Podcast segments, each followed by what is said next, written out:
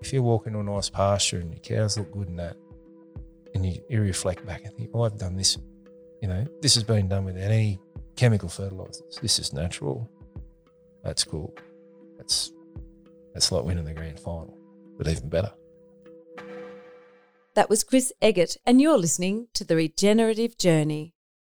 We acknowledge the traditional custodians of country throughout Australia and internationally, and their continuing connection to country, culture, community, land, sea, and sky.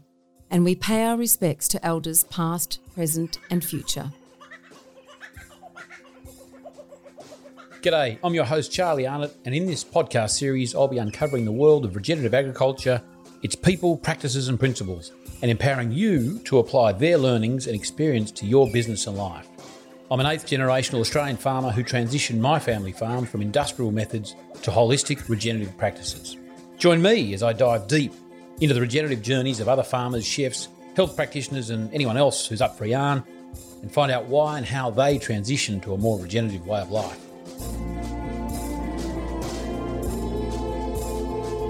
Welcome to the Regenerative Journey with Charlie Arnott.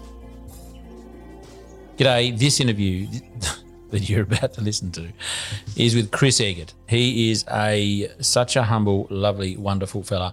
I went to university with Chris uh, many years ago at the University of New England uh, in Armidale, New South Wales, and um, lost track of each other for some some years, many years actually, until recently, or a couple of years ago, Chris um, came and attended one of our biodynamic workshops at uh, at Boorowa at Hanaminno at the farm.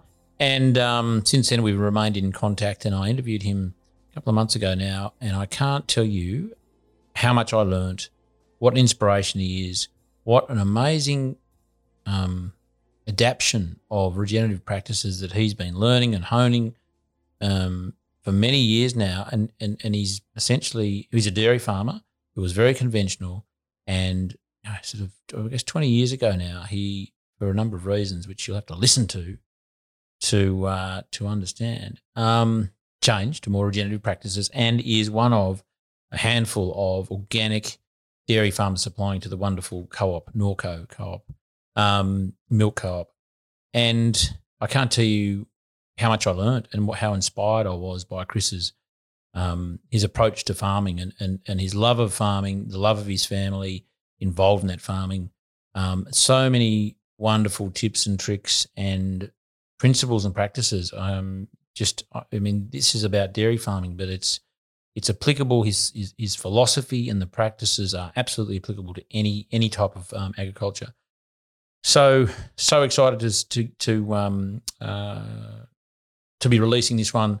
Um, he's a real inspiration, and you know, if, if, if only we could get you know more dairy farmers thinking the way Chris is um, thinking, you know, the impact of deregulation would be, be mitigated. You know, there'd be so much more opportunity, so much better quality milk and better quality businesses and better quality lives out there in the dairy industry, which I'm very passionate about. My grandfather was a um, dairy a dairy man, and and uh, on my mum's side, um, and a few generations back too. So it's it's an industry that's dear to my dear to my heart. And and this man, Chris Eggert, is dear to my heart too. I have to say, lovely, lovely fella. I hope you enjoy this interview with the amazing, wonderful dairy farmer extraordinaire, Chris Eggert. Okay, Chris Eggert. Here we are at uh, Organics, Eggert's Farm. Yep. Red Bank, Wauchope. Red Bank, Wauchope. Um, I'm can't tell you how excited I am um, today. Even though we've been up since three thirty. Well, I've been up since three thirty. You probably got up at three o'clock, being a good dairy farmer. You want to make you a coffee? You maybe turned up this morning with a coffee at quarter to four. Yep. And then off we went. So um, we're Chris's farm and his family farm is an organic. Uh, uh, one of the one of the few, or one of three, is it three Norco um, uh, co-op milk co-op organic producers and um, I had the pleasure of uh, helping Chris milk those cows this morning. Um, we will dive deep into all the sort of bits and pieces and different enterprises and so on um, uh, that that Chris's family um, do here, and they, and they run this beautiful farm, 500 acres. You've sort of got some um, land that's yours and some leased, and and but also I'm really keen, Chris, to understand, uh, I guess, your journey Uh, you know, from from a conventional farming, a dairy sort of situation, as as we were dairy, um, dairy meat, um, beef, you know, and um, and Chris and I went to university together, so we sort of did a lot of our tertiary study. Um, we sort of understand what we went through there. But mate, tell me first, we are in. Tell us where we in, where we are and why, and what are we looking at here on this beautiful farm? Oh, we just um I have a look in the uh, river flats of the Hastings River, and opposite, opposite us is um, the town of Wauchope. It's a great little country town on the uh, mid north coast of New South Wales.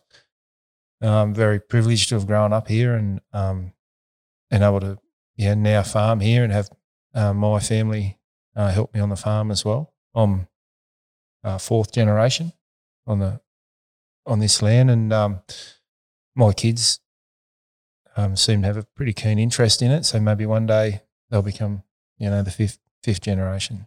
We'll wait and see. But um, yeah, we've uh, changed the farm, know, our farming practices dramatically in the last um, twenty years. Um, we converted to organic farming in uh, 2000. That was, uh, you know, as a push because of uh, deregulation in the dairy industry. We uh, decided to do something different. Uh, my parents were on board with it. It's just, you know, very fortunate. Um, it's, you know, obviously I'd only been farming for, you know, four, four or five years, I think, since I got back from uni and um, very conventionally, you you know, lots of chemical and, um, yeah, lots of uh, artificial fertilizers and that sort of thing. I didn't know any other way. Just thought that was the way you did it. And then, um, yeah, it looked like our price was going to be uh, significantly reduced. And um, I think we just bought the family farm off my, my, my dad's sort of generation.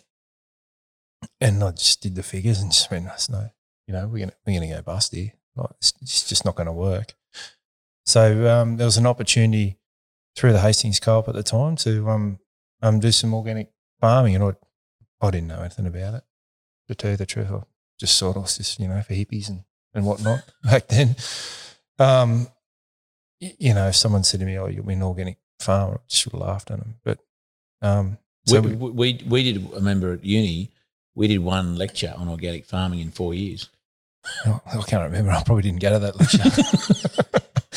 You were- probably got your you were- notes. you were wagging. yeah. Before we d- dive into, um, I guess, transitioning and, and what took place there, can you give us a sense of, well, what I'm really, before we even go there, where what, where are we in? Where, where in this, what, describe what, what sort of building we're in at the moment, as in what it's used for, which Oh, I think is really cool. We're sitting here, um, yeah, overlooking the farm, and my mum has always been uh, passionate about yoga.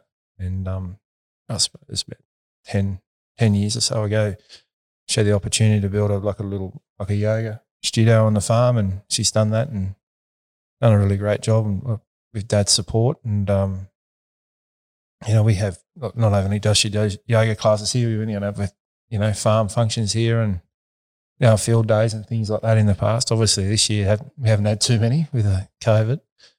Um, yeah, so it's just like a nice, quiet sort of place on the farm. You know, we're really uh, fortunate. You know, mum, you know, gives us that bit of like peace and balance on the farm, I suppose. Um, it's just the way she is, and so yeah, you know, we're really lucky. Does Paul, your father, know you sneak over here and have a camp every now and again? he does now. Yeah, it's a good place to get away from it all. And yeah, I'm feeling a bit tired or whatever. No one's knocking at the door or ringing you up. Doesn't happen real often. But if you're calling Chris and you can't find him, you'll probably find him. Probably find him in here. It is beautiful, and, oh, and I'm actually meditating, Charlie. right now. and I have to say, um, I arrived last night. We had dinner. We've had breakfast, and um, Jenny, your mum, I think she she the, what she put on this morning was was uh, probably you. I don't think you'd find that sort of feed anywhere. To be honest, I'm not just pumping up your tires. It was delicious because the eggs were from the farm, the ham was from the farm, the sourdough was from just up the road. Yep. Um, you, you, is that someone that turned up this morning with a delivery of some fruit and veg and things? Is that what were they? yes, they're like neighbour. Neighbour, but you're just swapping vegetables and, and that sort of thing. Yeah, it's just like, yeah, like, you know, we've tried to like, you know, create community Mm. um, through food um, and through health. Um, and that's, you know, the, I suppose the yoga center goes with that, you know, like it's, you know, it's about health and mindfulness and and and and that's what's happened on the farm, I suppose. We just become really mindful of what we do and and, and what the consequences are, you know, for people's health, uh, for our environment, for the welfare of the animals and all that sort of thing. There's some, you know, obviously they're big big topics now. And I suppose the mindfulness before was about production and and profit, and and now it's, you know, obviously you know to, you, you have to make a profit to be sustainable, but it's more about you know the regeneration of it, like what you do, Charlie, with of, of the land and for for future generations and that sort of thing. Not not only getting it back to what it was, but you know making it better. Because it's I think it's infinite what what you can do what the biology in the soil and what, what can happen. Like it's really exciting. Um, and you know, we're, we're just, you know, we just scratch the surface here. Like there's just so much more we can do. Before we, before we get on to what you have done, um, can you take us back to sort of, I guess, um, you know your your first experiences with with being you know um, growing up on a dairy farm that sort of you know, con, uh, so-called you know conventional dairying sort of a, a farm. What were some of the some of the i guess the practices and the things that we can then use as reference points for um, things that you then changed um, down the track? But just give us a sense of of you know what what it was like growing up on a dairy farm, the jobs, the sort of the enterprises, the sort of the, the practices of, of, of that, which may or may not reflect sort of other other farms generally. But what did you guys do? Yeah, it's true. Um, you know, I had a great, I was very lucky. I had a great upbringing here on the farm. I had my cousins, and you know, farming. I suppose for us, we you know we helped out a bit. You know, in haymaking season, and um, you know, we rolled up turf and that sort of thing, and did a bit of milking and tractor driving. But mostly, you know, we're interested in playing footy and riding bikes and all that sort of stuff, like you know, normal kids do. Um, I guess like I suppose like milking and the work on the farm, it's like more of a like a duty type, like a chore, you know. Whereas now, um, you know, I feel fortunate to be able to do it. Like you said this morning, it's almost like you know, relaxing sort of thing. If if you can make it that way, if you I suppose if you have an attitude like that. And, you know, if I'm down the farm shifting a fence or getting cows and calves in, like, it's not, well, it's almost not work.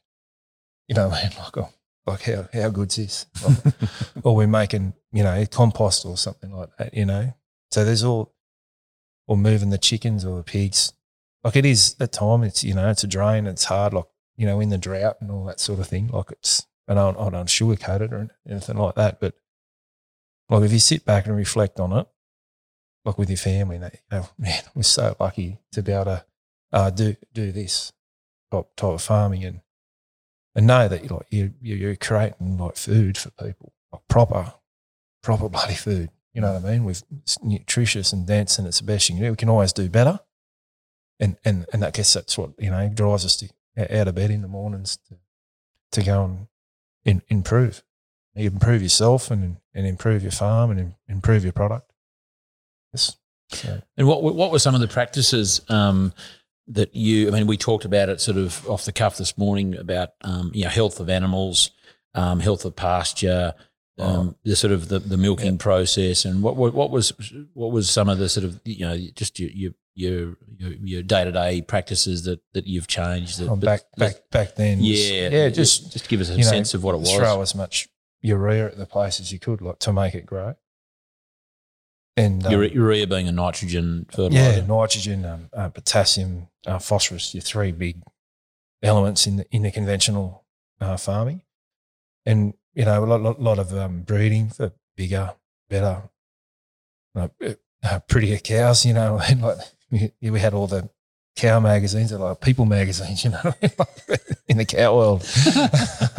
Not that I've read lately, maybe at uni. Uh, I stole them off you. Can you? You still got them? maybe. But um, yeah, and uh, so yeah, like I said, it was in about production, and, and you just do whatever it took to to um to get there. We always grow a lot of corn, which involved a lot of tillage. Um, and then and then we use like chemical for, you know, weed suppressant and um, pesticides and that sort of thing. And Like I remember coming home from uni using all that stuff, and like your face would feel like a you know big fireball, like it'd be that hot from you know mixing it and, and spraying it, and that. But you sort of didn't know any other way, I, I suppose. And like I thought, you know, I, I just thought I was doing the right thing, like the right way of farming. And like I said, when we went to organic farming, it I learnt along the way.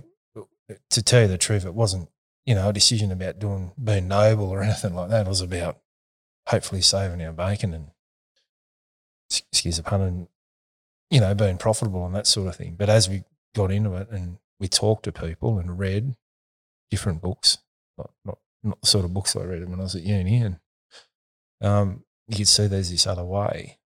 Then just it's like the whole world just opened up in front of you. You know what I mean? Like, What what about some of the animal health sort of like you know the the, the animal health regime? You're talking about um, some of the treatments you know that you might um, might have given the, the cows at different times and the oh yeah, well, you know, lots of uh, synchronization of um, their estrous cycle or whatever to to get them in calf. So you know, we're using hormones and uh, we're using a lot of antibiotics um, for mastitis control and for just general like sickness because of, you know, we just I didn't know I was just sick.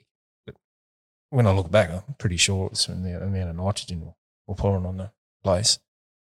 And um, you know, it was it was a bit of a like us versus them, you know, in the dairy. Like they'd be hissing and shitting all over you and that sort of thing. you mean the, the, the, the you guys the- versus the the cows? yeah, the cow, you know, it was Yeah. like you go into oh milking like you're going to go and play a game of footy. You know what I mean? Like let's get ready. Who who won? Who used to win? They they always win. there's only so much shit you can swallow, you know. So. but you know, like there's two usually two people milking, and you know one one basically standing there hosing the, the crap crap down and the, the hiss and whatever, and or hanging on to the cow while she's kicking or, or whatnot. But now it's just you know we milked this morning. I don't think we had any. I thought I thought I pissed all over you for sure. That's not the, new, the, new, the new guy. yeah, he must have a good good way of it, Charlie. So. I was just following your following your lead, and I got to say, we can't leave the viewers. I'm, I'm not going to stand up, but the, my pants. No one would believe. Actually, they're more dirtier from the dog that jumped on my lap this morning than than actually the 200 cows we milked this morning. And I t- I tell you what, I can't believe the pants I'm wearing. No one, no one in the in- industry would have. You know, we didn't wear aprons, no no gloves, and we just can we say that? yeah. Oh well, I don't think it's illegal, but it's it's not We didn't need encouraged to. not to. but But we we, don't. need We, to. we don't need to. Yeah, there's no iodine sprays or anything like that. You know, the cows kept pretty clean and Mm. and that sort of thing. So, you know, less. You know, we hardly use any water in the dairy anymore. Um, Oh, dang! Don't give all the good stuff away. Sorry, I'm, I'm distracting you. So yeah, so so the the the animal what are animal health things? So they were. oh, You're saying they were getting sick. Well, the big thing was calving. Like, you know, you'd have to have the cows in a paddock and be watching them all the time um, to see when they start calving because generally you had to pull a calf out or, or the cow just couldn't do it or she'd die or the calf would die or there'd be a drama. You know what I mean? I remember coming home, you know, in the afternoons from playing footy or whatever when I first came back from uni from up north and, you know, 10 o'clock at night after drunk or whatever and have to go and pull out bloody calves or ring the vet and that sort of stuff. Mm. But now we just sort of go down the paddock. Oh, there's a cow and calf. Oh, yeah. She's had a calf. Or it's, you know, you could have eight or ten calves in a day and no- no dramas. You know, like you still have the odd problem, but and nothing like we used to. And and and as you said, like the temperament of the cows is like you get the odd cow that kicks and that sort of stuff, but in general is so good. Like they're so mm. quiet and you know easy to manage and that sort of thing. So And used that- to use a that's of that's the big thing, I think. temperament instead of behaviour. Yeah, temperament and that sort of thing. Yeah, and the behaviour and and and the car, the ability to to calve and ability to breed. You know, we just have a bull just runs in the herd, like you said. Or when when do you calve? I said whenever they feel like it. Or when do they go and calve? Or whenever they're keen. you know what I mean? Like it's just whenever. It doesn't nature- matter if it's nature. it doesn't matter if it's winter, summer, or spring, or if there's a spring flush or whatever they call it, or anything like that. You know what I mm. mean? If it's really, really hot, you know, they're not going to be Getting- yeah. going to get on calf. You know what I mean? Like, what's the point of like even trying? Yeah, letting them choose. And you mentioned you used a fair bit of, um, uh, as I, I guess, as a reasonably standard thing, a lot of antibiotics in the, in in in. Um, Oh, in- heaps, heaps. Yeah, I think not like pretty sure 1999 was their last year, like conventional farming. Just just what we spent at the vet was twenty thousand for for what? for animal health. So that was Just that'd be um, like vet visits, antibiotics, hormones. Um, that that's just just keeping them alive or whatever, you know, T- testing, and and that sort of thing. Now, well, we don't we don't go there. Like we haven't had a vet on the farm for years, so and that and that the the, the change in animal health was pretty fast. Like it took a while for the soils to improve, but I think taking the bad stuff away the health pretty quickly. when you say bad stuff. What what what are, what are you sort of Not not like a lot, lot nitrogen yeah? or and, and, the, and the feed the feed additives. Like I got to be careful what I say because you know I don't want to defame a, a product or Sure. something like that. You know what I mean? But but you know we used to use a lot of different additives in the feed, like that were given to us, you know, by nutritionists and experts. Mhm. in- you know, we thought we are doing the right thing. We, you know, employing, you know, nutritionists to, to help us with the the feed rations and all that sort of thing. Like trying to get extra dollar. Like, I mean, you can understand it. Like dairy farmers are under so much pressure. I mean, all farmers are under pressure. I was sort of saying like last night. You know, all we can think about, or dark farmers are thinking about, is tomorrow. Like survive until tomorrow. So they're going to use what they need to use to control the weeds or grow the feed but our attitude is more like, you know, months, years. You know, it's a, it's a marathon, not a sprint. Sort of like, you know, I'm always saying like, slow down. It'll be all right. Let's just get the, you know, the structures in place and like putting the foot footings down, like the soil and that sort of thing of, of a house. You know, we don't need to put the roof on yet. It's a good one. we keep, um, you know, we've got to get our peas in the ground. Like, you know, we've got to get the soil biology right, composting, calcium, the carbon, and the and the rest of it, you know, hopefully fall in to, place. You can get, I mean, can, well, with anything, you can get too fancy, and we've probably been down that track a bit, like trying to be too perfect, and and and then it comes back to being a chore, not not fun. What about the, the sort of the the, the bio, word biodiversity, which um, uh, you know, how does the the biodiversity profile compare? You know, um, you know, now to to sort of back then. What what was it back then? How would you describe the biodiversity sort of profile back then? Oh, what's biodiversity? Like, you know what I mean? I suppose it was something that greenies used. It was the word greenies used. You know what I mean? Um, look, I don't, you know, consider myself a mad bloody greenie or anything like that. But, man, I understand like the value of biodiversity. That's for sure. Um, yeah, well, we, you know, just corn, ryegrass, corn, ryegrass, corn, ryegrass player, player, player, player, spray, spray. That's what we did. And and like my dad and his brothers and his dad, they were great farmers. That's what they did, and they did that really, really well. You know what I mean? Like so, but that's you know all all, all, all they they knew, but they were you know they were good they were good farmers. That's for sure. Like they, you know, I got great um you know, I was lucky get a great work ethic from them, all of them, you know, all my cousins and all that. They've all got this wonderful work, work ethic, my sisters and, you know, so not, not all was lost, like through like chemical and all that sort of stuff, you know, It's- there's a lot of positive stuff that come out of what, what's happened in the past. That's for sure. Totally. We can see it here. I mean, there's the what you're doing now is one thing, and you know that your family stayed here. You know, they did a great job, as you said. They were great farmers, and you're the fourth generation, and, and there may well be a fifth. And the fact that you're you are a, um, a fourth generation means that the generations before you stayed here and survived and did a great job. Otherwise, you wouldn't be here. Oh, yeah, that's right. And I'm, you know, just so grateful um, for the opportunity, you know, to to do what I do.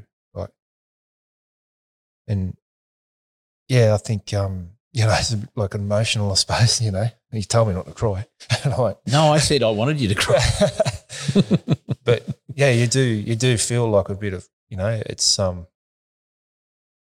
you know, I suppose a little bit like you're doing it for them as well as like what and and for uh, you know your own your own kids and and and whatever might happen, like you know, we're only custodians of the land. Like I'm not into ownership and all that sort of stuff, and like I'm just happy to have a bit of ground that I can I can work and do what I like to do with, you know, while while I still can. While while someone's telling me what I can't do, like does it mean like government red tape and all that sort of stuff? You know, now, you know, they come, you know, say food and irrigation and water and you know people telling you what you can and can't do and like Rules and regulations. rules and regulations. It's just frustrating.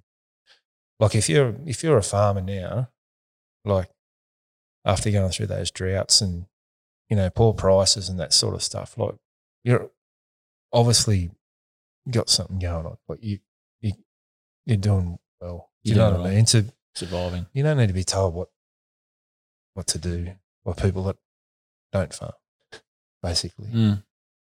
I mean, I guess, and also we want it would be nice to be in the position where we it's not a matter of so much survival, but more of um, just being, you know, just just being progressive and being productive, no matter the the climate or the or the drought, isn't it? You know, like I know that when we were, um, and it's not to say that now we're just you know running along, it's all beer and skittles, but I mean, it, to to to to have things in place so that it's not a matter of survival. It's a matter of just adapting to the change. And yes, you have to take your foot off the accelerator sometimes. And yes, you have to, you know, there are times of the year, times of the season you put your foot down again, you know? Yeah, and you know you got to make decisions and, and that sort of thing. Look, there's a farmer around here. You know, he he was running out of water, and he he hadn't really long set up his dairy, and he he sold all his cows.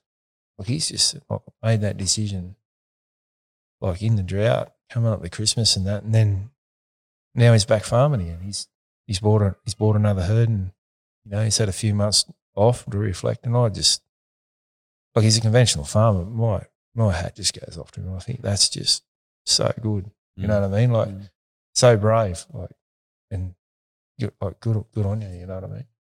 Let's go to um, before we sort of explore some of the things you're doing now, the different things and the things that I've been walking around this morning, just going, wow, you know, the just you know the different enterprises and the the what what what I'm experiencing is just just just beautiful. Tell me, tell me, you know, um, what was what was your? I guess I, I sort of know the answer to this question, but the listeners don't yet. You know, what was your experience of of, of university, and and in terms of what you learned, and then what that means to you now, and then at what point was it? Where was it when, or what was it? More importantly, that made you just go, oh, maybe I'll try something else. You know, you know, whatever, whatever, wherever that was presented to you as a time to change. Yeah. Well, firstly, like you know, it's it, it it's really great. Like you come here and show an interest. You know what I mean? And I can talk to you about it because it, that doesn't happen very often. Do you know what I mean? Where someone's Well, mate, after this, A little bit people like-minded. knocking on knocking on your door. we'll see. But um, so that that's really nice, you know, like because I don't, you know, talk to you know with my mates or or whatever like that much, you know, and I mean we talk about it at home and that sort of thing, but you know, probably get sick of it after a while. I never, I, never, I never. They say they, they seem, you know, the kids in that they're on board with it all and that sort of thing. But but getting back to the university thing, I you know, when I started university, I started doing um it's called a Bachelor of Natural Resources. And I never knew really what I wanted to do when I was, you know, a kid growing up. All I, all I wanted to do was like play footy and uh, be a garbo and go to the pub with my mates, you know, and that sort of thing, I suppose. And then, but but So, did you not want to be a dairy farmer? uh, I wasn't sure. Mm. I liked it. I actually really enjoyed doing the turf with Dad. Dad had like a bit of a turf business and that sort of thing. Um, that was really good. Like, you know, I was quite interested in sort of landscaping and you know, I think I did that in year ten and that sort of thing. And um, but I always like like enjoyed like geography and you know biology at school and that sort of stuff. And then I think you know I just was going out the door. Mum just said, you know, you need to make a decision. What are you going to do? Where are you going to go? And my uncle lived in Armidale and I went to see him and he just showed me around the universities and I thought, this looks pretty cool. You know, like he showed me the sporting fields and all that sort of stuff. And excuse me, I ended up, um, I went to Robb College because there was a picture of a bloke playing footy on, on the front of it. That's, that's why I chose. I said, oh, that one there will do. And I didn't want to go to the Catholic one because I wasn't Catholic. and that was the other one that played a lot of footy. St Albert's. St Albert's. Yeah, so I'm glad you came to came to Robb, mate. but then you know, I started doing the natural resources, and you know that was all right. But you know they wanted us to go bird watching and stuff like that on the weekend, and you know I wanted to play footy. And, and then like the you know, birds, the birds you wanted to watch weren't the ones in the trees, mate. so the you know that's what you know blokes like you I got to know, and other fellas were doing rural science, and you know when I when I was away from the farm for a while, like I thought, man, I miss the miss the farm. Like I think, yeah, I want to do agriculture. Yeah, I want to be a farmer. So that's you know when I changed back, and um, you know when I was at uni, I couldn't wait for the holidays to come home and you know work on the farm and that sort of thing. And so I guess I was always going to come back to the farm. Deep down, that's what I wanted to do. Like I remember, like my grandfather saying to me when I was in like sixteen, oh, "Are you going to come back to the farm?" I said, "Oh, I don't know, not yet." He said, "Oh, you won't make a farm unless you come back now." I said, "Oh, oh whatever." Okay. But and he he said when we went organic, this is my dad's dad. He said, "You you're gonna you can't you can't farm without super because everyone around here calls fertilizer super. Like I Mm. know super is super phosphate, but that's urea and everything So we're thrown in the super bundle." And I said, "Oh, well, we're in big trouble if any anyway, you know, we're in just like a lot of debt and stuff like that." So, and then like a few years later, he passed. But before he passed, we took we used to take him down the farm, you know, and show him the farm, and he was like, "Wow, this is," you know, and that. I mean, it's all about feel good when someone like like someone like you respect a lot or whatever says you can't do it, and then says, "Well, you, you're doing something here. There's something going on here. That feels good." And that's what I think. Like if you can grow, if you're walking on a nice pasture and your cows look good and that, and you, you reflect back and think, "Oh, I've done this. You know, this has been done without any chemical fertilizers. This is natural. That's cool. That's that's like winning the grand final, but even better. I reckon. You know what I mean? Like it's Mm. really good. totally. So the uni stuff, I don't know. I wasn't much good at it, really. I wasn't, you know, wasn't the brightest pumpkin in the patch, I suppose. so I'd say, well, I didn't, you know, I missed Your, quite- your, I your missed- attention was focused elsewhere. Yeah, I missed quite a few lectures and that sort of stuff. And, you know, and I had a lot of, you know, I was lucky I had a good group of people around me that helped me, you know, friends and stuff like that. So, and I got a bit, I got through it. And also when we did organics and um, there was a drought in 2001, 2002, this pretty nasty little drought too.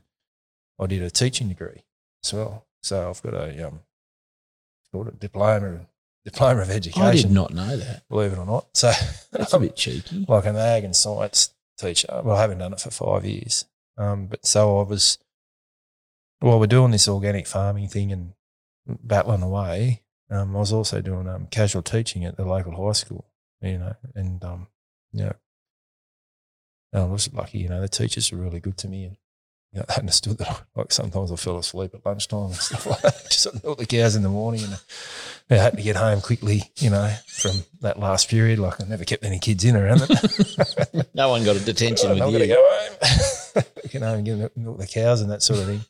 You know, and I had good support from my parents, but like it meant, you know, I could, you know, I had a young family, so I wanted to shore up our income and whatnot. And you know what I mean? I didn't want to be um, taking funds away from the farm and that as, as we're, you know, getting set up. So How did what did teaching teach you? What were, what were some of the takeaways um, from that experience? that I'm fortunate to be a farmer. That and I'm grateful to do what I do. Um, it, it you know, I was a casual teacher, and you know, I, I quite liked it at, at stages, but um, yeah, well, I, I think in the end I wasn't giving it, you know, you know, the students that weren't getting, you know, what they deserved. Like, you know, and I was, you know, I was taking money, and I wasn't really working for it. You know what I mean? Like, like, like I should have been. My, my my mind was focused here on the farm. So I just sat in the car one afternoon. I'm not, not coming back, and I never did. Mm. And probably since then, it's gone, you know, better, but because I'm more focused on here. So, so like the uni, like all that, you know, I probably wouldn't have been in this position I'm in now without, you know, doing that bit of teaching and that sort of thing. But, you know, the kids, local kids, you know, good kids and that sort of stuff. So it's pretty, pretty good. But yeah, yeah, something you didn't know about, Charlie. I did Miss- not know Miss- that. Mr. Eggert, Mr. Mr. They call you Eggsy behind your back, don't they? Lovely farmer Eggert. Farmer Eggert. And um, and so um, yeah, what else about university was was yeah I don't know. Did you take away or or or, or Oh, what are your thoughts on just that? just like you know great friends like a you know friends for life sort of thing from there and um you don't see them that often but and also like um was probably out of my comfort zone I- like I survived and and that was through you know I worked when I had to work Mm. you know I studied when I had to study and I, and I realized like yeah if you if you put your mind to something you can you can do it and that's probably more what it taught me than learning about biochem or You said this morning. physics and that sort of thing. You know what I mean? Like, um, it taught me to learn. It taught me to learn. It taught me to work out of my comfort zone. You know, I, when I went there, I didn't know anyone. You know, I didn't. I never heard of it. I wouldn't have known one private school name. You know, there's people there like you know from private schools and that sort of thing. It was a bit of a yeah, different culture, and you know, I was treading water a bit, but um, you know, playing you know different like rugby union and all that sort of stuff. Like it was hard to start with, but I wouldn't I wouldn't swap it. Even though like the course and that sort of stuff didn't really, you know, affect what I do now. But I do remember stuff from it that that's relevant. You know Mm. how you know how proteins are put together, like with amino acids and that sort of stuff. Like, you know, I reflect on that. You know, I was saying about with the um, the soil. If the soil's balanced, then all the nutrients, of the pH is correct, can be taken up. And to make a proper amino acid, like you need all the nutrients because there's a lot of there's 20 different ones, and those combinations of different amino acids make proteins. So you can imagine all the different combinations of one to 20 in numbers you can make. So if you're not getting those nutrients being uptaken, you can't you can't make those proper proteins. And if you can't make proper proteins, you can't make your hormones and you can't make your um, vitamins and that sort of thing. And I'm pretty sure as our soils have become balanced and healthier, that's that's that's the key to the you know better components in the milk, the, the healthier cows, the the better calving. So it's I suppose I've got a bit off track there, but but I do remember that sort of stuff from biochem that Mm. there is it- there is in what we do there is you know there is science there is a science to it i guess there's not much research on it and that sort of thing and, and, and it's poo-pooed in the conventional world What Yeah. you're doing. what we're doing but i, I don't care because i know what we're doing and works and i've seen other farmers do similar things Mm. I also, um, you know, it, it- my my reflection of the university was there's a lot. It was a science course. Um, there's lots of sub. There was forty units. You know, they're all their own separate unit, um, and some are pretty intense. And but there was very little, you know, joining the dots between the different units. You know, there was very little discussion or or, or sort of you know, summarizing of now you've just learned about soil physics and, and chemistry and biology, and this is how they all work in together. That, that just didn't happen. That's right, and that's you know what, what we learn in biological farming. You get the um the chemistry right in the soil. It'll it'll change of physics in the soil. When you, you, know, you have more air in the soil, your your biology will be better. Your biology's better, your chemistry's better.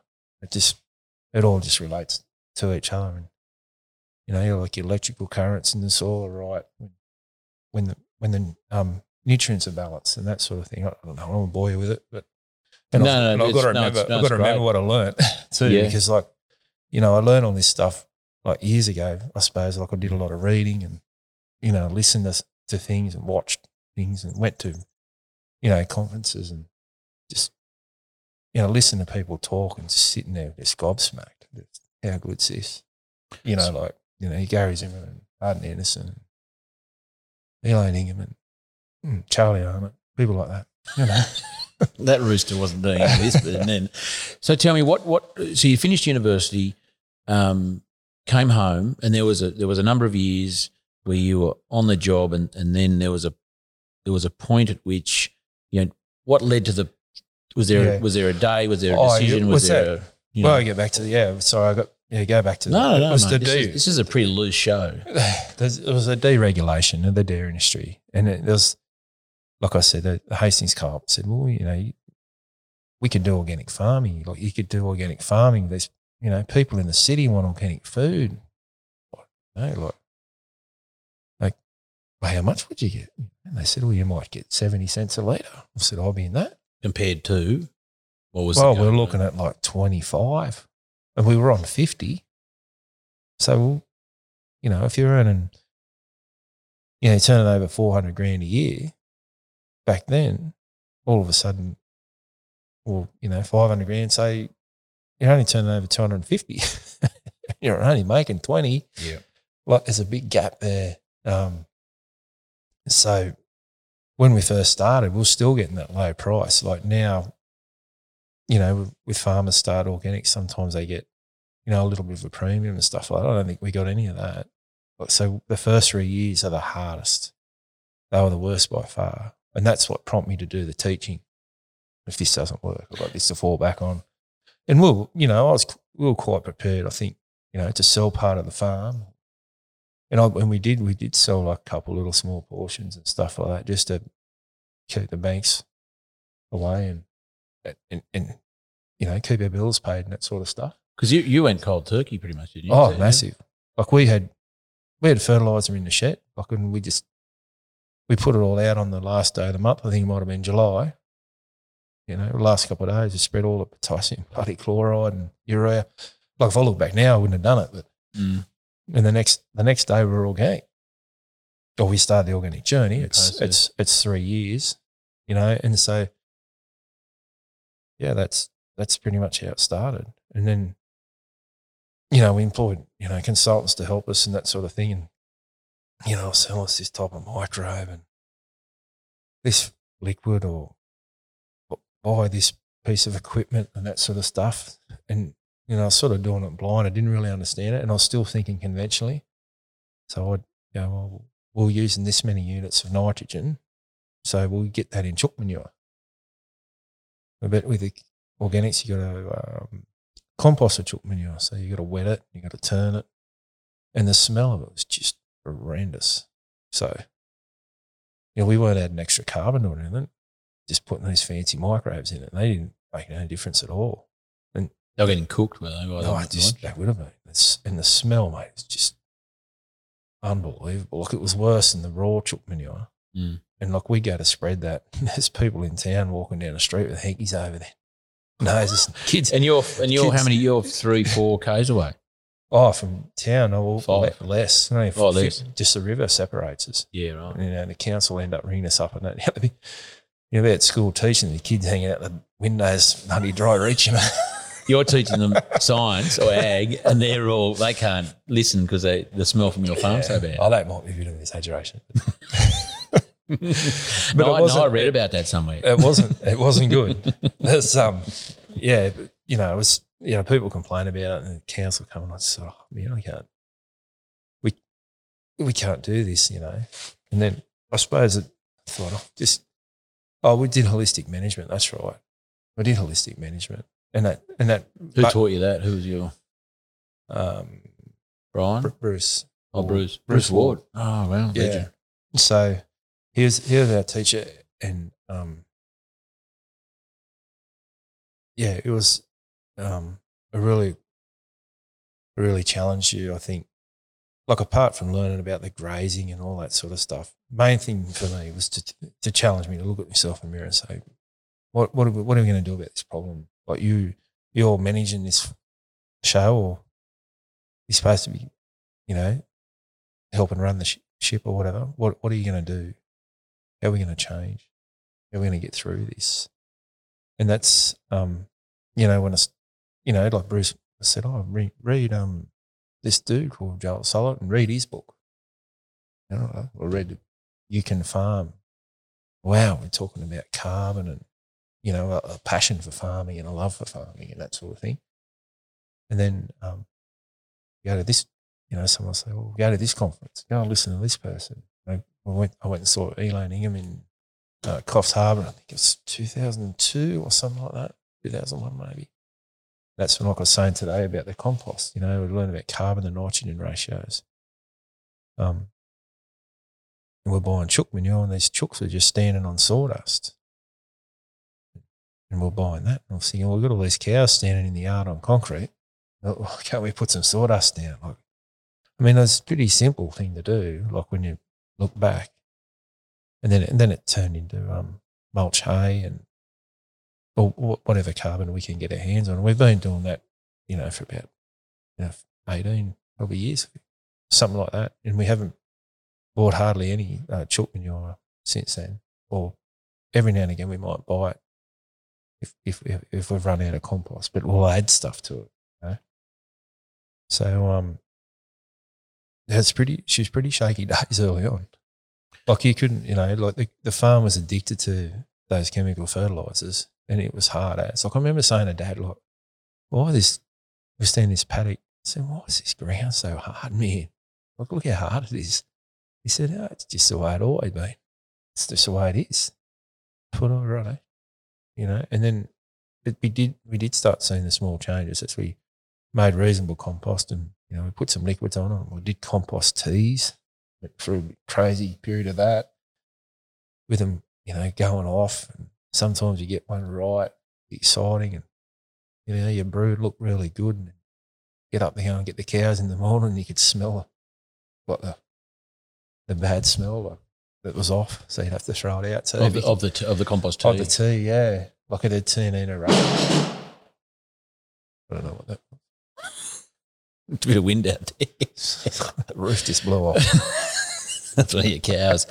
Um, yeah, it's quite. It can be quite prescriptive um, compost tea making, isn't it? I mean, it can be effective if you get it right. But I've, I've done a, a small um, short course well, many years ago, and my my sort of takeaway was some really amazing products products can be made, but it's, it's sort of and I reference biodynamics as a sort of an alternative or a um, uh, a um, a companion type of thing, and um, yeah, you know, sort of got a bit of gear and you know need a bit of bit of bit of this, bit of that, and sort of suss it out. And oh yeah, I mean, I, I was real gullible. I just yeah, I'll get that. I need that thing. And but I, I suppose looking back at like the same thing, you learnt. Mm. You got some good stuff out there. It didn't matter. Like the ground was dead. Like, you'd have pissed on it and proved it. You know what I mean? like really, like um. So it, it you know, it's it's it all helped. And like I said, we can we can still do more, a, a lot more Yeah, Just um, just with that transition period, you know, looking back, you, know, you can't change what you've done. But is there anything that you might suggest to other, you know, dairy farmers, or I mean, a lot of the things you you you did aren't sort of just for for a dairy farmer transition type of type of thing. You know, what were some of the things that you might suggest to? Um, let's just talk about dairy farmers because it's a bit more specific to what you did. You know, what, what would you hmm. suggest they might think about or or do or not do that you did? Oh, I, I, if if they were transitioning, like I don't tell farmers how to suck eggs, that's for sure. But um, suggestions, mate. Suggestions would be look at those resources, that manure, your cow manure, and your urine. Where's it going? You know, or is it is it you know just being put out the side of the hill or in one or two paddocks, um, in the laneways, in the dam? Or, where's it going? What you know, where's your nutrient going? How can, how can you get it on the whole farm? That's that's probably the number one thing. Yeah.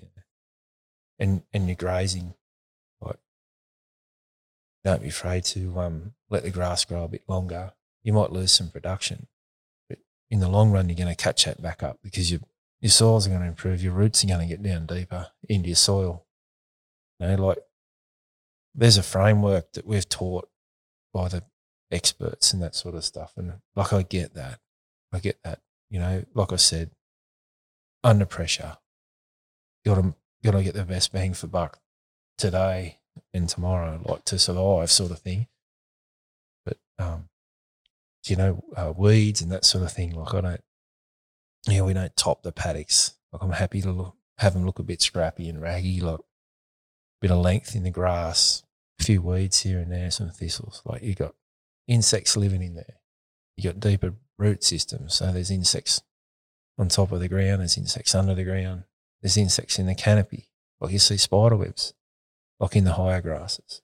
Like I don't know what they're doing. Like I haven't really looked in on but they're doing something. As it comes back to that biodiversity.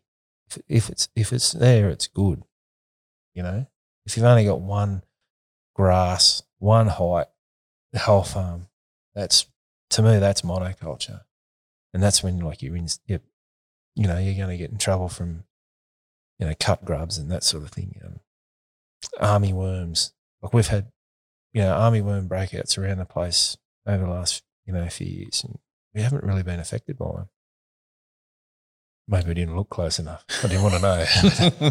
but do you think that's because there was there was essentially biodiversity there, and there Yeah. was no the, the We'd army like- worms? We'd like to think so, and you know, you know, some some authors in books I've read and you know conferences I've been to, they talk about how like insects attack unhealthy um, week. plants, and and they're the ones with the, like, uh, the nitrates. If hopefully I get this right, it's you know we've we've got complex stomachs, so we need complex foods, and they've got very simple stomachs, and they need just simple food. So if you've got you know one type of amino acid in the in the plant, like from a nitrogen base, then that's what you're going to get, and that's that's what they like. The in- insects. Yeah. Yeah. And they don't, you know, necessarily like a plant that's been grown with multiple nutrients, like that's coming from, like I say, a- you know, a balanced compost. And is and is health and is healthy, I guess. It's too. healthy Yeah. for the cows and that, but it's not healthy for the insects, you know. They're called like nature's garbage collectors. And the weeds are like nature's soil improvers, I Mm. suppose. Totally. I mean, I mean some Did you just people, make that up? some people think That was crazy. gold. Look, I didn't make it up. Like I heard someone else say it. It just sounded good. it just makes me feel better about having weeds in the paddock. That's got a good excuse. No, we love weeds. but I don't. We don't have. We don't have that. You know, we have a few, but you know, usually if we have them, it's for a reason. You know, we got bare ground. We got it wrong. We've you know overgrazed or we've tilled at the wrong time or that sort of thing. You know, it's a reason why they're there. But look, across the farm as we look down now, most are pretty clean. Like now, you got like the desirable species, like for for the cattle for growing milk and that sort of thing. But you know, at times of the year, like you see the the cows will be picking at the weeds in the laneways on the way home, or you just sort of like observe stuff and notice stuff, you know. Whereas before, like you'd be just on the motorbike pushing them cows up to the dairy as quick as you could to milk them so you could go home. But now, like you know, you take time. You, they walk slower. You know, you let them you let them have a pick at the weeds. You don't push them along. If they they want to stop and have a you know pick a couple of bloody berries or something, pick at a thistle or some tobacco or even like eucalypt trees. You know, they'll pick at them or you know even lantana. Everyone says it kills cattle. I don't know. I haven't seen them kill anything yet. well, this morning, I mean, four o'clock, we were wandering down through Downey Laneway into the paddock. Um, and, you know, uh, that in itself was a wonderful thing because you were showing me the, the this is where they'd been the day before, this is where they are now. You were showing me the difference and that there was, you left some leaf, you know, some solar panels there um, that, you know, will provide the, the area and the opportunity to photosynthesize today, right now, that, you know, maybe 21 years ago, you might have thought, oh, I'll come back into there and I'll I'll whip that out. Yeah, we'll slash that or you know we tidy that up. You know that'd be the core. We that. get in and tidy that paddock up. Mm. So instead of going down with a slasher on the back of the tractor, if we're going to go down there with a tractor, we're taking a big load of compost down there. You know, so we're feeding. I was saying this morning, we're feeding the, the, the earthworms. That's what, you know, we're putting microbes out there. We're putting some nutrient out there. It's not a heap, but it, but it's some. It just keeps the soil ticking over, and it keeps the things alive. Like worms will come up. Literally, you know, they'll come up. They'll grab that compost and they'll take it back down. So when they do that, they're creating holes in the soil and and pathways for roots to grow down. They're aerating the soil, you know. So all the machinery used to use to aerate the soil, it's just you know, it's getting rusty, just sitting there because we don't need it. You've got the you got your natural aerators. Well, you got the, you got the animals in the soil, and you have got the deeper root systems. Mm.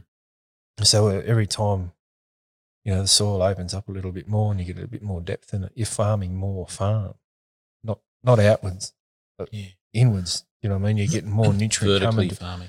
you get more nutrient, yeah, coming to the surface, and yeah, that's you know, like I mean, Joel Salatin talks about that with doing it with animals, you know, vertically and, and business stacking and stuff like that on, on the farm. I, th- I suppose it's the same, you know, un, under the ground as well. What would you um, sort of back to to uh, other farmers listening and and um, and this is uh, you know some of some of your your advice or your suggestions would probably be pertinent to most people in the world. You know, apart from a, a farmer sort of thinking to transition to maybe organic or, or I mean, I guess the word organic often conjures up you know a certification type situation. It Doesn't necessarily mean you've got to be certified. You you did. Um, what what would you sort of um, uh, apart from the actual practices of, and you reference sort of grazing, uh, grazing and composting, what are some of the sort of the things between the ears that they might like to think about or change, or sort of you know, I guess to, to, to perhaps give them some confidence to to take a step? Was there anything that went on in your mind that you had to change? Um, yeah, I think you know what a, you know a, a bit of it. Like I said di- different attitude towards grasses, weeds, um, production, and that sort of thing. You know, it's it's really hard to quantify on a balance sheet the amount of carbon in your soil and put a put a price on that, or how much you know, like the well, how many. And if the bank comes, they might say, "What what sort of infrastructure you got on the on the farm?" And well, you know, you get a value on your sheds and your tractors and all that sort of stuff and equipment, whatever. You know, how much is a thousand tons of compost worth? You know, like that's a it's a it's a primary a- application of, of something. It's it's going to stay there. You know, like it's an investment. Um, but it's hard. You know, they're they're not going to say to you, "Oh, what's uh, what's your soil test look like?" you know what I mean? They don't know. And that's, you know, like, you know, I said that, like, safe, I had a safe food audit the other day.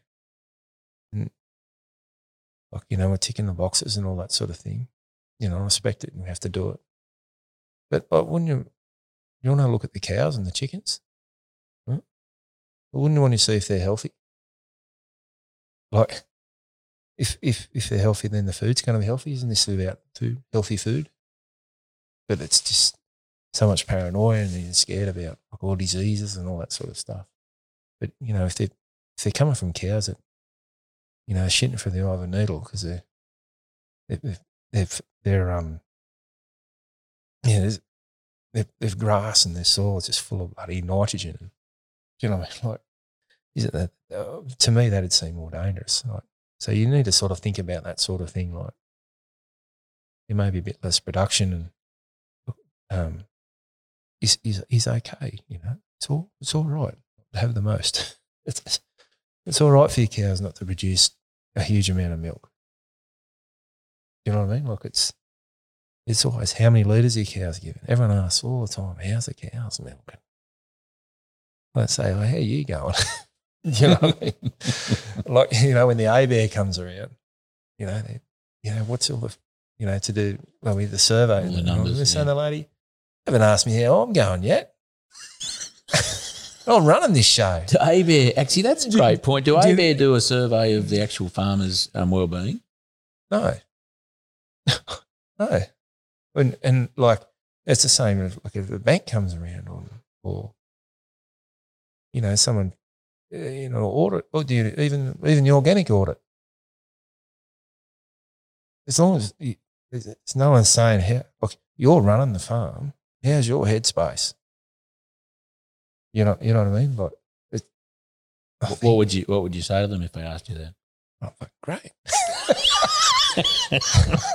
I wonder how many times they get that from a farmer. No. If I'd ask, if I'd ask you 21 years ago, what would you have said? but, um, oh, it sucks. it's hard and all that sort of stuff. But I try really hard, like, especially around the kids, like, not to, you know, complain about farming. Mm. Like, say, oh, jeez, the hell, I've got to go and milk again, or I've got to go and collect the eggs, I've got to go and feed the chalks, or, you know, I've got to go and do something. They, know? they pick it all up, don't they? yeah, they pick that negative vibe up. Don't But if you're like jumping around, If you're pumped about how good's this? Look at these pigs. Look at these pigs out here. How many's Mm. out there, boys? You know, like, Mm, oh, I think there's 10. mm. Really? It couldn't be that many. Yeah, and then, then they're over the fence. Like, count them. Get out of the road. Mum's coming, you know. Like, it's a bit of fun and excitement. Don't tell I- mum. Yeah, so, yeah, like, involve, you know, involve your family and like, be like positive about it, mm. you know. And you hear like so many farmers like, oh, you know, I wouldn't, wouldn't want my kid to come back to the farm. You know, I want him to go away and be a lawyer or a doctor or something like that. Like to me, like what a like to especially now as as I, I get a feeling that like more and more people care about what they eat. So it's becoming more and more special what we do. You know what I mean? Like whereas before, like we knew it was good, but I'm thinking, do, do people really bloody care? Do you know what I mean? Do they care or you know, or, or they just is going to Mac is so satisfying to them. You know what I mean? Like, and that's and that's a choice, and I and I and I get all that. But now there's there's people like now we've been you know selling a bit of meat privately and in eggs and that sort of thing. Like we're finding people are changing, like and they they do care. It's a big responsibility you got. Yeah, and and they and and they they know about it. They know about this grass fed thing and you know organics and you know um, fatty acids and you know the good fatty acids and the bad ones and all and all that uh, sort of thing. You know, and it's it's good. Like it, it makes you keep on the ball. You know, you got to keep you got to keep improving. You got to keep trying. You got to keep making your, your products better. Well, I guess, and it's that's good. It's called motivation.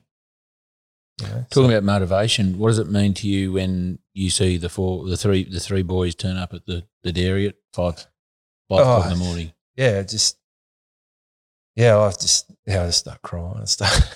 like just a sook, like you know, like if you know, if you've got a big, you know, weekend on or something's going on, you know, and it's the same. Like you just like they get it, Mm. and they'll they'll help you out. Like I've never, you know, said you have to come and milk the cows, or you have to go and collect the eggs. You have to do this, or you have to do that. I've been really careful, like. Oh, my- I mean, I'm not perfect at it, but like I try and choose my words, like for, for a bit of help or or whatever. And usually they work it out themselves, you know. And whenever they help on the farm or do something, like they just they're on a high, like Mm. they're happy and that sort of thing. But I, you know, I get it sometimes. They come home from school or whatever, and they just want to sit down and veg out and watch TV. Because I feel like that too sometimes. We we all do. So, um, you know, and then they they, come in spits and spurts, but they all um they can all milk the cows. They can all collect eggs, and they can all you know get the pigs in if they get out, or catch a chicken or or whatever. Um, but you know they haven't like when I was growing up, to be a farmer, you had to drive a tractor. You're not a farmer, you had to drive a tractor. A big tractor. Yeah, or whatever. You What know, colour? What like I, colour? haven't, I haven't even shown them how to drive a tractor yet. What colour does the tractor have to be? Big red one, we got green ones. We got diversity here. we got rusty You've ones. got tractor diversity, bio, mechanical diversity. Yeah. So, um, and the other thing is, you know, like they could go down and see what, you know, species are growing in the pasture or if you've overgrazed or if, you know, things aren't right, you know, you need to, we should move those chickens. They're getting a bit, they haven't got much grass there. The pen's starting to sneak a bit. Mm. We better move them chickens. Oh, come help me. And, and we'll do it together, you know. I've got to say they are three very impressive young men, and I'm not I'm not surprised. Like I sat with your family last night, you know, Jenny and um and Paul and Anne and the boys. Oh well, um, I don't know. They, they sort of all came and Lockie was there for the beginning, and then Jimmy Yeah. took off, and then and uh, Billy stayed. It'll stay for a while, yeah. And I've got to say, it was such a wonderful um, place to be, and I was really honoured to to sit with you guys last night, eating your lamb, Give me the coastal lamb. coastal lamb. Yeah. Coastal lamb that's how many k's away from the coast? We call it coastal lamb. Yeah, Yeah, we're um, as a crow flies, I, we might be only fifteen k, maybe even less. Yeah, It's we can call it coastal. Port Macquarie. I can smell salt in the air. Port Macquarie. Yeah, yeah, yeah. It's, What else? Uh, anything else that you might say, you might say to a um, a young farmer or a farmer, you know, looking looking to you know change? it's good. It's good. It's good. It's great. It's a gr- like, you know, when Norco will like, um, you know, encouraging other farmers to, and good on them for doing it. You know, encouraging other farmers to go again. You know, um, and you know, helping them out of it and that sort of thing. Um, you know, I just, yeah, my main message is, you know, it'll be all right and it's good. It's good for you, good for your family. You know? And um, like I don't really, you know, consider myself a dairy farmer anymore. Like I'm, you know, we got chickens and pigs and you know a few beef cattle and all that. Like I said, you know, if you're just milking cows and milking cows and milking cows, what are you doing on the survey? But if you throw a bit of different stuff in there, like it makes it a bit interesting. Like Mm. I'd rather, you know, have a few chooks and pigs and all that sort of stuff, and um, than milk more cows. I've got enough cows. If I milk more cows, I'm going to build a new dairy. Oh, if I really want to spend a million bucks and have a dairy there, and in five years' time decide I didn't want to milk cows, you know Yeah. I mean? and or, or be forced to milk cows because I've got to pay for this dairy farm, this this infrastructure that I can't use for anything else. Step us through. Um, just give us an, an overview of what else you you you're um, you're producing apart from um, amazingly proteinaceous and fatty milk. Given given the um, given the report that we saw this morning when the when the milk truck turned up and did the test, that was outrageous. Can you tell us? You're allowed to tell us what you what what what you you. I mean, Well- I guess as a as a reference point for Well, normally- for, for quality. normally like with fat and protein, we would have run it, you know, um, protein like 2.9, 3 maybe, and like conventionally and fat and 3.8, 4. Mm. Yeah, it's pretty standard sort of thing. Now with fat, we, we're hitting like 4.8 um, and protein like 3.6, which is pretty high. Well, so almost like well, you see it in the milk we drink. Obviously, like we're not allowed to sell raw milk, but we drink it, Mm. And the boys drink bucket loads of it. I kept saying, Ian, why don't we run out of milk? The boys drink it. Where'd the thousand litres of milk go that said, should oh, be here? I said, to him, he's up a bit on the milk, and making the vat look bad. so, um, So, there's, so I'm, I'm, I'm with that. but, but you see it in the bottle, Yeah, like you can see the the because it's not homogenized as well, the big layer of Yeah. fat and the goodness, and that's and that's what like there'll be six bottles in the fridge, and you'll go and there's like six half drink bottles because they've drank all the top off of it. you know, what I mean? you just get the watery shit at the end. That's what I got to use in my coffee. you got to get in early. but that's a that's a. I mean, without drilling down on those numbers, I mean, I'm just thinking there's probably twenty or thirty percent difference between for both your both those roughly Yeah. for both those those. Yeah, well, admittedly, look, we got more. Um, we got you know, it, it's becoming more Jersey um, dominated the herd, and but you know, I'd like to think it's just like in the quality of the grass. It's that's making it, you know, and and that's coming from the soil. That's coming from all the you know the compost making and the you know the care and that you know getting back to that family stuff. It's all you know. we've got a tremendous bloke who works for us. He's been working for us since he's about 14. 29 now, I think, this year. really. Yeah, and he's just just the most amazing human. Like he's just a wonderful fella. And um, Has he got a name? Joe, oh Joe, and the, you know kids just you know they just like my kids like idolise him. You know the way he works and you know his, his attitude and that sort of thing. You know, and and I think um you know he makes the compost and puts it out. You know he's, he's got that care, like, and I think that's important like, too. You know, and he he milks a cow like he's he milks a cow sometimes and that. But like I don't know how he milks so fast and so like efficiently and that sort of thing. Like it's just uh, just really really lucky to um have him and and that whole organic journey. Basically, he's been he's been on it too. Like I don't think he he thinks of it as um like deeply as as I do. He's more like, what would you be thinking about? Just do it, sort of thing. Mm. Like he just does it. Like he just does the work and gets it done. You know, if if there's a storm coming and you know, paddocks and it needs a compost, he makes sure that paddock gets a compost.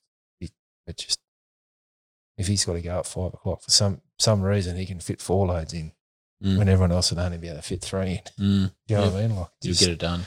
just gets the job done, and that's and uh, you know another thing.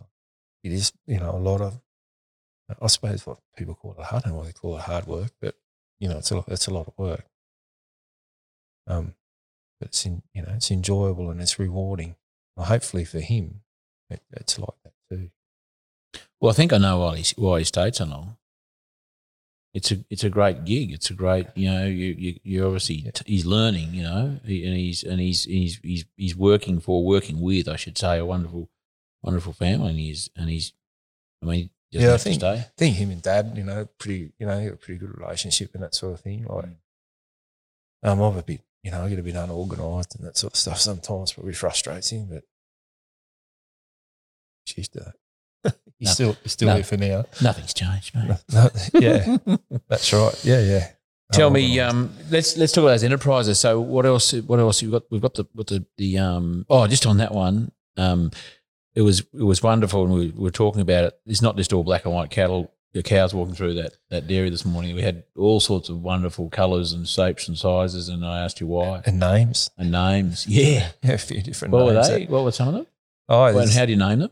Well, the, kids have named them over the years, and that's probably a bit of a reflection of their maturity. Some of them at the time, some of the names. You see them developing. that's. Yeah, but so we just roll with them. Um, you know, so there's you know there's a theme through the herd, like you, a letter V. So we've got a few V names and or um, cities or places we've been, like on a holiday or something like that. So you know, And then there was one year that was all grass. yeah, it's a grass year. So one's called beans for soybeans and that sort of thing. Kikuyu and prairie grass, different names. But, you know, like three or four years later, if they're milking the cows, they go, I remember that day we'll, you know, we'll like tagging those calves. Yeah. That's that, that's that calf. Now has Yeah. become a cow. Oh, yeah, I remember that spot on it or, or whatever. It's- It just gives them a little bit of ownership. I did that. I named that cow. Mm. Bit of Right. bit of a bit of relationship. Yeah, in it too. instead of just giving it a bloody number, Mm. well, number 1,622. Yeah. And the next one that comes in, 623. yeah. You know what I mean? Like, people think, oh, geez, they're silly names. But, well, it's, you know, cow's got a bit of a personality and, and that sort of thing, you know? Totally, they deserve it. so why not? What else we got here on the farm? So we run, um, there are other sort of enterprises, um, laying hens. Um, been doing that since 2010, 11, I think. It's been a bit of a battle from time to time. Um, but With feed, or oh, sourcing yeah, feed. or- feed costs, um, work, and fitting it all in. But um, I think long term they have a you know a really positive impact on the on the soil because we move them all the time, and you know these sort of you know I suppose create create jobs and work and and it's meaningful work for people like for family members. Like Billy's ten, so he's he's grown up with chickens. You know, he's a baby on the on the front of Ian's shirt in one of those little pouches. Caboose things, yeah. Yeah. Like he's been picking them up since he was one. Like so um and the other boys, you know, they go and collect the eggs and whatnot. They can feed them, um, feed the chickens, move the chickens. Um, Jimmy rears the middle son. He, he rears the chickens. So when they come in at day old, they go into the brooder, and that's his responsibility to more and make sure they got water, make sure they got feed. Oh, shit, they crook, you know. Oh, dad, they're not. It's a feel a bit not right. You know, come and have a look. Other than that, I don't check them anymore. Like, It's, and he gets it. Like if you don't, if you don't feed them or you don't water them, mate, they'll die. Mm. There's no, That's no, the harsh there- there is, there's no excuses, you know. Mm. And but we like, look, you know, he's happy to have that responsibility, and like feed the pigs and and he's got some meat chooks and that sort of thing. So yeah, and we do meat chooks. We sell them. We don't do many of them, but there's more more to start with. Is for ourselves, you know. Mm. We get to eat those eggs, good eggs. I had a couple this morning. Uh, outrageous. Yeah, the colour in it. It's, you can see why. Oh no! I showed thought, you oh mate, this is radioactive. This one it was that it was oranges. It That's why you go. was as yeah. orange as that bloody candle over there. Yeah, that's Oranger. That's right. Well, you see, you saw the grass that they were like, you know, consuming, and then they had that, you know, they're getting that milk and a bit of diversity in their feed. Yeah, they're getting they're getting some leftover milk that's made into a sort of a porridge. yeah. So they, It's unreal, they like, and they you get that. They're getting that, whatever nutrient that goes with it, and so they're pretty pretty healthy. So, um, yeah, no, the chickens are good. I think we'll probably keep doing them for a while yet. Mm. Where do you, you sell those eggs? Oh, we sell a few locally, and um, a few into Sydney. Mm. Um, different shops and cafes come and go. Um, so it's just yeah, it's a bit of bit of a roller coaster, and, and like I said, it's a marathon on a sprint. Mm. If we miss out on a shop or they don't want them anymore or something, it's, yeah, no worries. We we don't you know we don't sell to one one company. You're not tied up with the contracts. No, we're not tied up with contracts. and We're not, you know, we're not in the Coles or Woolies or anything like that with them. We, and we don't have enough. But you know, we you know employ a couple of ladies that um, pack eggs over the years, and you know they've all become friends with Ian, and you know, looks like they come and pack eggs and they talk. And I don't know what they talk about for so long. But geez, women can talk. Eh? I suppose we're having a big, bit of a long talk now. you are a woman. but you know, it's it's it's good. It's bringing it's bringing other people to you, you walked right into that one, didn't you? It's yeah, it's bringing a bit of community and Oh, you know, totally. and you you know meeting other families and, and that sort of thing. I mean, it's it's it's community like it used to be, wasn't it? You know, like neighbours sharing. Your neighbour turned up this morning with some veggies. That's You know, right, I mean, that's yeah. just a, such a lovely thing. It's it's it's it's you you're putting the culture back in agriculture. And that's what it's like. It's culture, and that's what you know. The the chickens provide the farm with some more culture. Yep.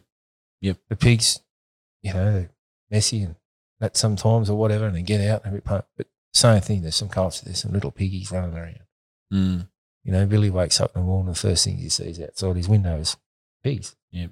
You know, so it's it, more. It's not. If it was like you know some sort of a business mentor or something like that, be telling me to get rid of them because they're not making a, Because it, yeah, a, a profit. You know, Yeah. Oh, you'd be better off milking twenty more cows and yeah, putting the getting rid of time into that. pigs and getting rid of that. You know, that's.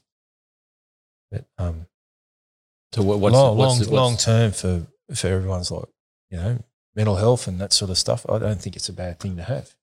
You know, so we got some meat chooks, I said, and, and we got some pigs, and we got a small beef herd too. So we're selling meat now uh, to people like, like direct from the farm if they want it. It's not um, certified organic, but you know it's from organic uh, land and fed mostly organic um, feeds, and it's you know grass based, free range, Mm. and those animals are helping to improve the soil. So you know if people are looking for a reason to to buy good food and and help the environment, then that's a good place to shop, I suppose. on farm, and you got some lambs as well. We had one last night. Yeah, we got a few lambs as well. We might. Yeah, good to have a few more of them actually. Mm. Well, all good for biodiversity. Yep. Um, what was what was interesting, Chris, um, is uh, last night and this morning, um, and and I knowing that your your um, journey of in, into the world of organic started about twenty years ago, and your mum and dad um, went with that journey. You know that they there's a lot of organic food in your cupboard. There's a, not I didn't go looking through all your cupboards, but it was my I did. You know, I just saw on the bench It went in my room. all sorts of organic things in there. Um, the um, but my sense was this is a total. You know, your family has embraced the whole idea of it. You know, Paul was there with an organic beer last night, um, and you know, this is not just something that Chris Eggert has dragged into the farm and he's sort of doing as a thing, and and your mum and dad are sort of just putting up with it or, or, or humouring you. I mean, they are yeah. hundred percent on board. What was it like to sort of come home or introduce or say what was that conversation like with with with them when you said, "I reckon we need to uh, we need to do something differently," or how did you sort of frame it up? Well, I think you know at the time they were, yeah, they were all aware what's going on too. So they, I remember Dad used to joke about it, like oh, organic. Oh, we should go organic. Oh, that'd be funny, eh? Oh, really? Yeah, yeah. and he said, "Oh, imagine all the pus in the milk. Jesus, that'd be bad. it's organic stuff. You know what I mean?" I remember saying stuff like that, and then it's not. It's not. Um. It's not like like the organics isn't like that. It's not. It's not an excuse to have poor uh, poor quality. I I must just make that point. Um. You know what I mean? Like it's. It, it's it's not an excuse. Like it. It's it's more more more prevalent to be highly nutritious and that sort of stuff. Yeah. So um, yeah, no, that, I'm lucky. Like if yeah, it's certainly come on board with that healthy eating and that sort of stuff. Like we're not, you know, we're not hundred percent. Like we're out. Well, you know, if we go to the pub, you know, we'll have a pub feed and a few beers and all that sort of stuff. we're pretty like we're not crazy about it. You know Mm, what I mean? mm. Like anal about it, whatever they, they say. But like day to day, yeah, we're lucky. We've got our own, we eat all our own meat, all our own milk, eggs, some of our protein. Like definitely not. She's definitely vegan free farm here, like vegan free farming. Mm. Well, I suppose. Um, and um, we're, we're all you know, healthy and happy and. and you know, like, well, it's not coming to end because we're eating meat. No. It's making it better. Well, Paul and Jenny pretty fit. Yeah. Well, you know, they're in their seventies and like they're no worries to do a day's work. You know, I've had you know young kids here come here and tell me how heavy the chook nets are to, to shift the net. So, well, sorry, mate, but mum can do it. Mm. You know, you Yeah. know, get, get into it or She whatever. the, you know, she sets the sets the standard. yeah, exactly. Yeah, so for for all of us, you know, yeah. You were saying when we were out there um, moving the cattle in there in the dark this morning that um, you know you were telling me about the field days you used to go to um, when you were back in the day, but you you had attended you know more recently some some sort of I guess um, uh, conventional field days put on by industry and so on, and, and you said that you know I asked you oh, what what what what happens when you turn up to them? You, how do they, what do they think of of you? I don't need to worry about, me, but probably a bit surprised they go sometimes. But um, They said they say some things. Oh, early early on, like when we first started, yeah, they something they come about organic and it'd be orgasmic all of a sudden and that sort of stuff. But And though he got the, he used to follow the cows hanging out of the trees or something. yeah, yeah, it's floating in the breeze, waiting for something to happen. But um, yeah, no, I, I, I suppose like all jokes aside, like socially, you know, um, I guess for dad, like it would have been really hard because like he was like a really, you know, he, grew great crops and and all that sort of thing. He had good cattle and you know, show cattle and all that sort of stuff. So it would have been really tough. But you know, I suppose he's I don't know, like he's still respected. it. Like his peers must have been thinking he's lost it. you know, he's lost the plot. He's got to drop over here. He's given that fun that's that farm to his son, and look what's going on. Oh yeah, look what these crazy bloody son's doing. You know what I mean? But that's I can't control that and what people think or what other people think. And if I'm worried about that, I'm not. You know, I'm not doing like I'm. You know, I said, well, why don't you go to sale yards? Or don't you? Well, that stuff. I'm home. I'm better off at home, doing what I believe in. You know, like making compost or brewing a new brew up or some tea or something like that, or you know, shifting a fence, like you know, locking a place, locking a locking a paddock up, Mm, letting it grow, mm. something like that. or do something like positive, you know. Talking about positive things, what um, are there any books that you read that were really resonated, or mentors that you've had that um, you know you really made a big difference to your your thinking? I think, you know, early on, I, there was a, you know, you know, just a, a, a local farmer, um, Lockie Hollis, which unfortunately passed away last year, um, or this year. And um, he was great to me because he'd been doing it for a while and he's in organics and he was like really encouraging. You know what I mean? I'm like, um, you know, he showed me his like garlic crops and his beautiful garlic and that sort of stuff. And well, you can do this, you know what I mean? So it wasn't so much like like really big names, and and then we had like um a, a dairy farmer from Victoria come up and see us and that sort of stuff, and he was like you know really well respected and a, a good farmer and that sort of thing, and he encouraged us too. Um, and then yeah, yeah, you got like in American authors, like I mentioned, like Gary Zimmer and Arden and that sort of thing. And I, you know, like um, Jerry Brunetti, I heard him speak, and you know, he's like battling with cancer and that sort of stuff.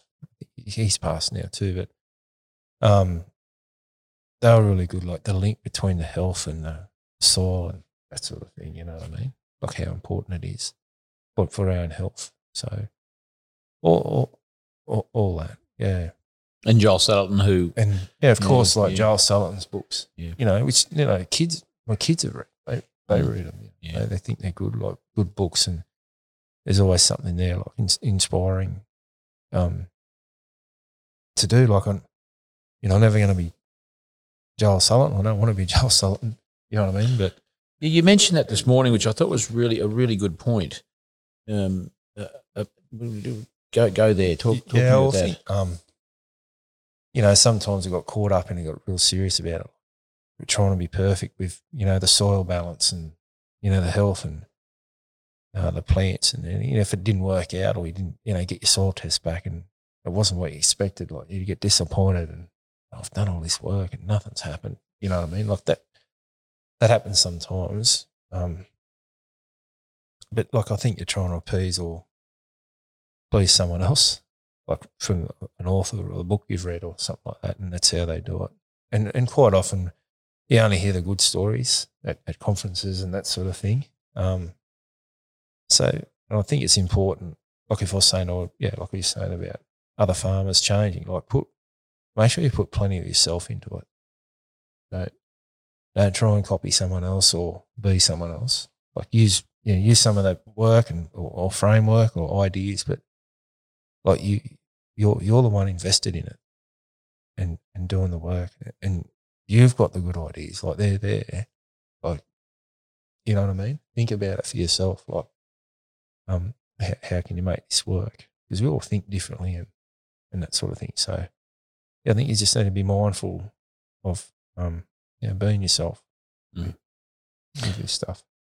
And one last one, um, which is a bit of a practical one, but a really good example of of of you thinking about it and finding a solution that is just cool as is the laneways. You were walking on one this morning, and you told me what it, what it was. T- Tell me, sort it's, of, it's, it's funny charlie like no one's made a fuss of it like you have before so, Oh, I think it's fantastic. I think it's fantastic because Like the I- way you explained it. I mean, and- I do too. I think it's really good. But yeah. but yeah, so we just use like um you know roadside mulch. You know where they build um roads or um uh sub subdivisions and that sort of thing. So it's just like pretty roughly chopped up. Well, what they call a tub grinder, I think, and we get that and put that down for laneways. So it's you know it's a carbonaceous.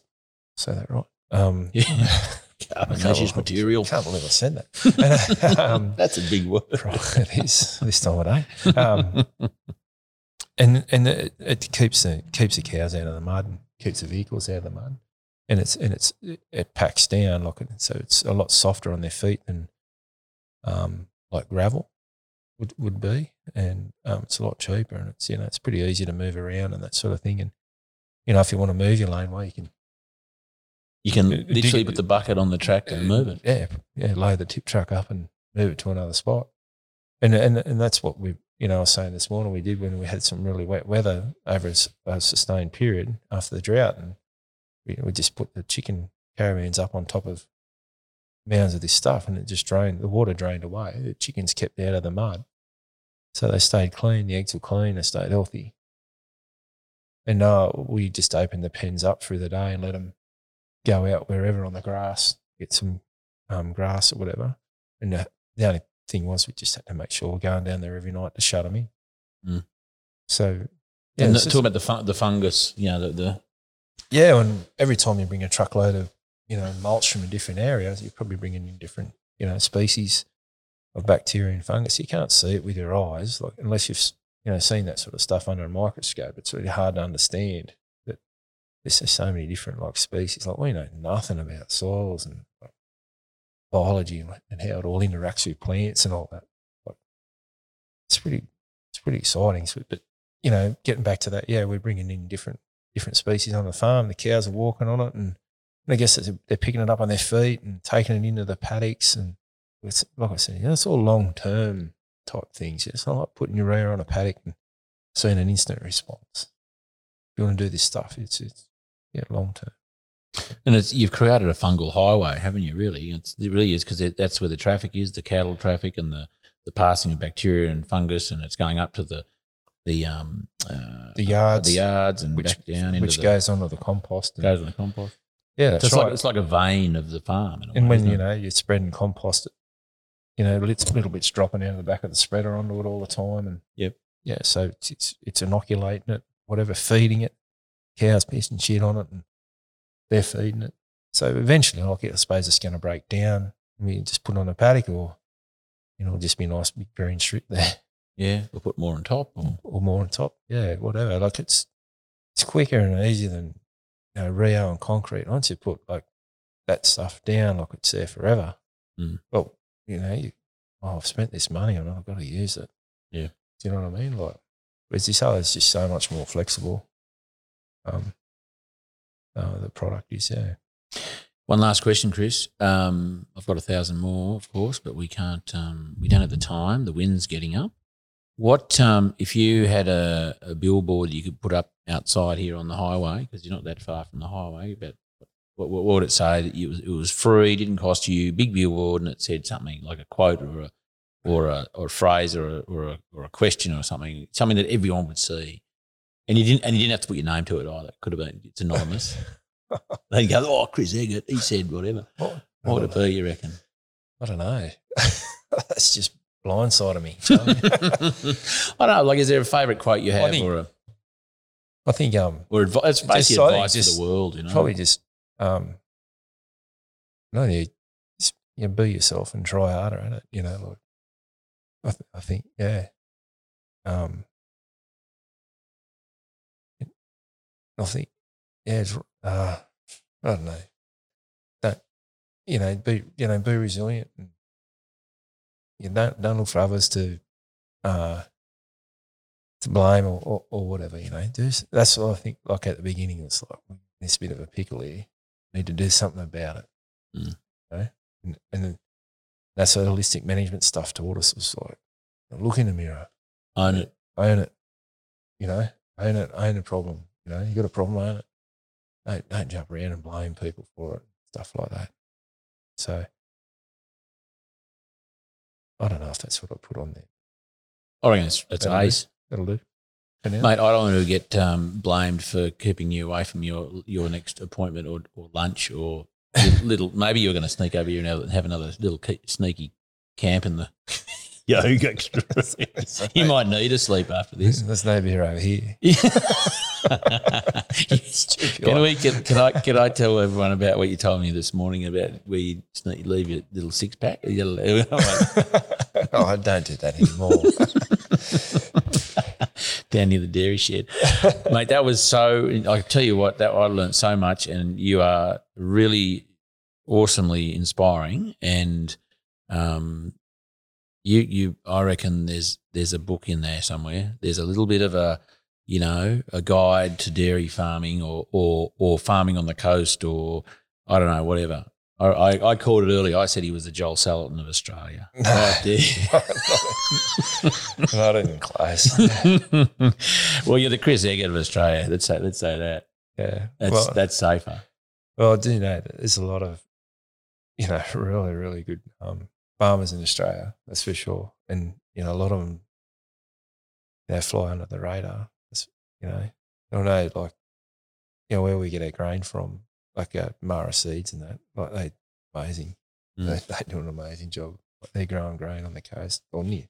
I suppose it's not as close to the coast as us, but it's not. It's as probably close as you can grow grain, though, isn't it? Yeah, yeah, and they're doing it organically, and they're doing beef cattle and whatnot. You know, the products they send down to us for the chooks, and they're usually, you know, well, they're always, you know, top class and that sort of stuff. So there's plenty, there's plenty of people about doing like really, really good stuff. Like it's not, I suppose in the media, it's just doom and gloom, isn't it? Like a lot of the time, but There's Yeah, lots to, lots to look forward to. Isn't oh, so much to look forward to. Yeah, that's for sure. Look forward to seeing you again, Charlie. I can't tell you how, how fun it's been. I can't believe this is the first time I've been here. I missed your 21st. I don't know what I was doing. Something not as cool as going to your 21st, clearly. When the big bull was here. Yeah. Mate, um, that was that was a real honour. So thank you, Chris. And um, I look forward to um, uh, watching your journey, being Oh. involved, stepping through, standing alongside. I, I think it's um really great what you do too, Charlie, and like the regenerative um, agriculture. And I suppose we need people like you to like put it out there and make the public a bit more, you know, aware of it, and and probably speed things up a little bit. You know, um, Well, thank you for Oh. helping do that. I'm not very good at um, social media sort of stuff, but Mate, you're very good at what you just did. And um and I really and just as a quick aside, I really enjoyed milking those cows this morning. Yeah, well, that was very therapeutic. it would lovely. it would have been easy for me to say. Oh no, I'll just I'll just come over at the end and have a look. You know what I mean? I know a lot of people do that. I was, but I sort of knew you'd probably get up and, Yeah, mate. and do it. That's I really, wouldn't miss it for the world. That's really good. You know, Right. you're going to buy in the next dairy farm. We'll buy, we'll buy, we'll buy one nearby. You can, you can look after it for me. Yeah. Right, mate. What do we do now? We shake hands. Thanks, mate. That was so fun. Well, there you go. Um, I can't tell you how much I enjoyed my interview there at Eggert's Farm with Chris Eggert, Oxhill Organics there. Um, an amazing dairy farm that, um, you know, he's been doing this stuff for 20 years and he does have the occasional farm tour and opens it up to the public. I hope he does more of that because there's an amazing amount of, can you hear those guinea fowl in the background there? Classic um, is an amazing amount of um, of of wisdom and experience and wonderful practices that I I, I trust that um, others will pick up in not just the dairy industry but the regenerative ag space, agricultural space. Um, so watch this space. And talking about watch this space, Tommy Herschel is um, my guest next week. He's an amazing fellow I met at a conference in Melbourne. We bonded in, bonded in the cab ride on the on the on the way back from, uh, to the airport. Um, we've done some work together um, over the over the years, and uh, we talk about all sorts of things. You know, from Tommy's beginnings, pretty rough sort of start to life, I, I, dare I say, um, through some adversity, um, and the way that he has he's turned that around, and he and he's actually used his experience to help others, and it's an amazing um, story. Um, he runs an organisation, or he, he is, you know, find your feet is his expression. Um, and he runs programs for, for boys and, and men to really look at themselves and, and step up to the line. And, you know, we talk about toxic masculinity, depression, anxiety, you know, what it is to be a man in this uh, 21st century. Fascinating stuff, applicable to everyone, not just farmers. Um, we talk a lot about the farming game, but um, uh, I'll leave you with that. Look forward to next week's episode because I am Tommy Herschel. This episode has been brought to you by Milk. There is a land, they say, that flows with milk and honey, atop a dairy where the white blood goes. It's how they make money. Creator of the cow knew what he was doing. We need them for food, milk, meat, and pooing. As part of the balance of landscape and life, buy your organic milk and pay a fair price. So next when you sip your hot chockey or flat white, salute your dairy farmer, as they've been milking all night. This podcast is produced by Rhys Jones at Jaeger Media. If you enjoyed this episode, please feel free to subscribe, share, rate, and review. For more episode information, please head over to www.charliearnott.com.au.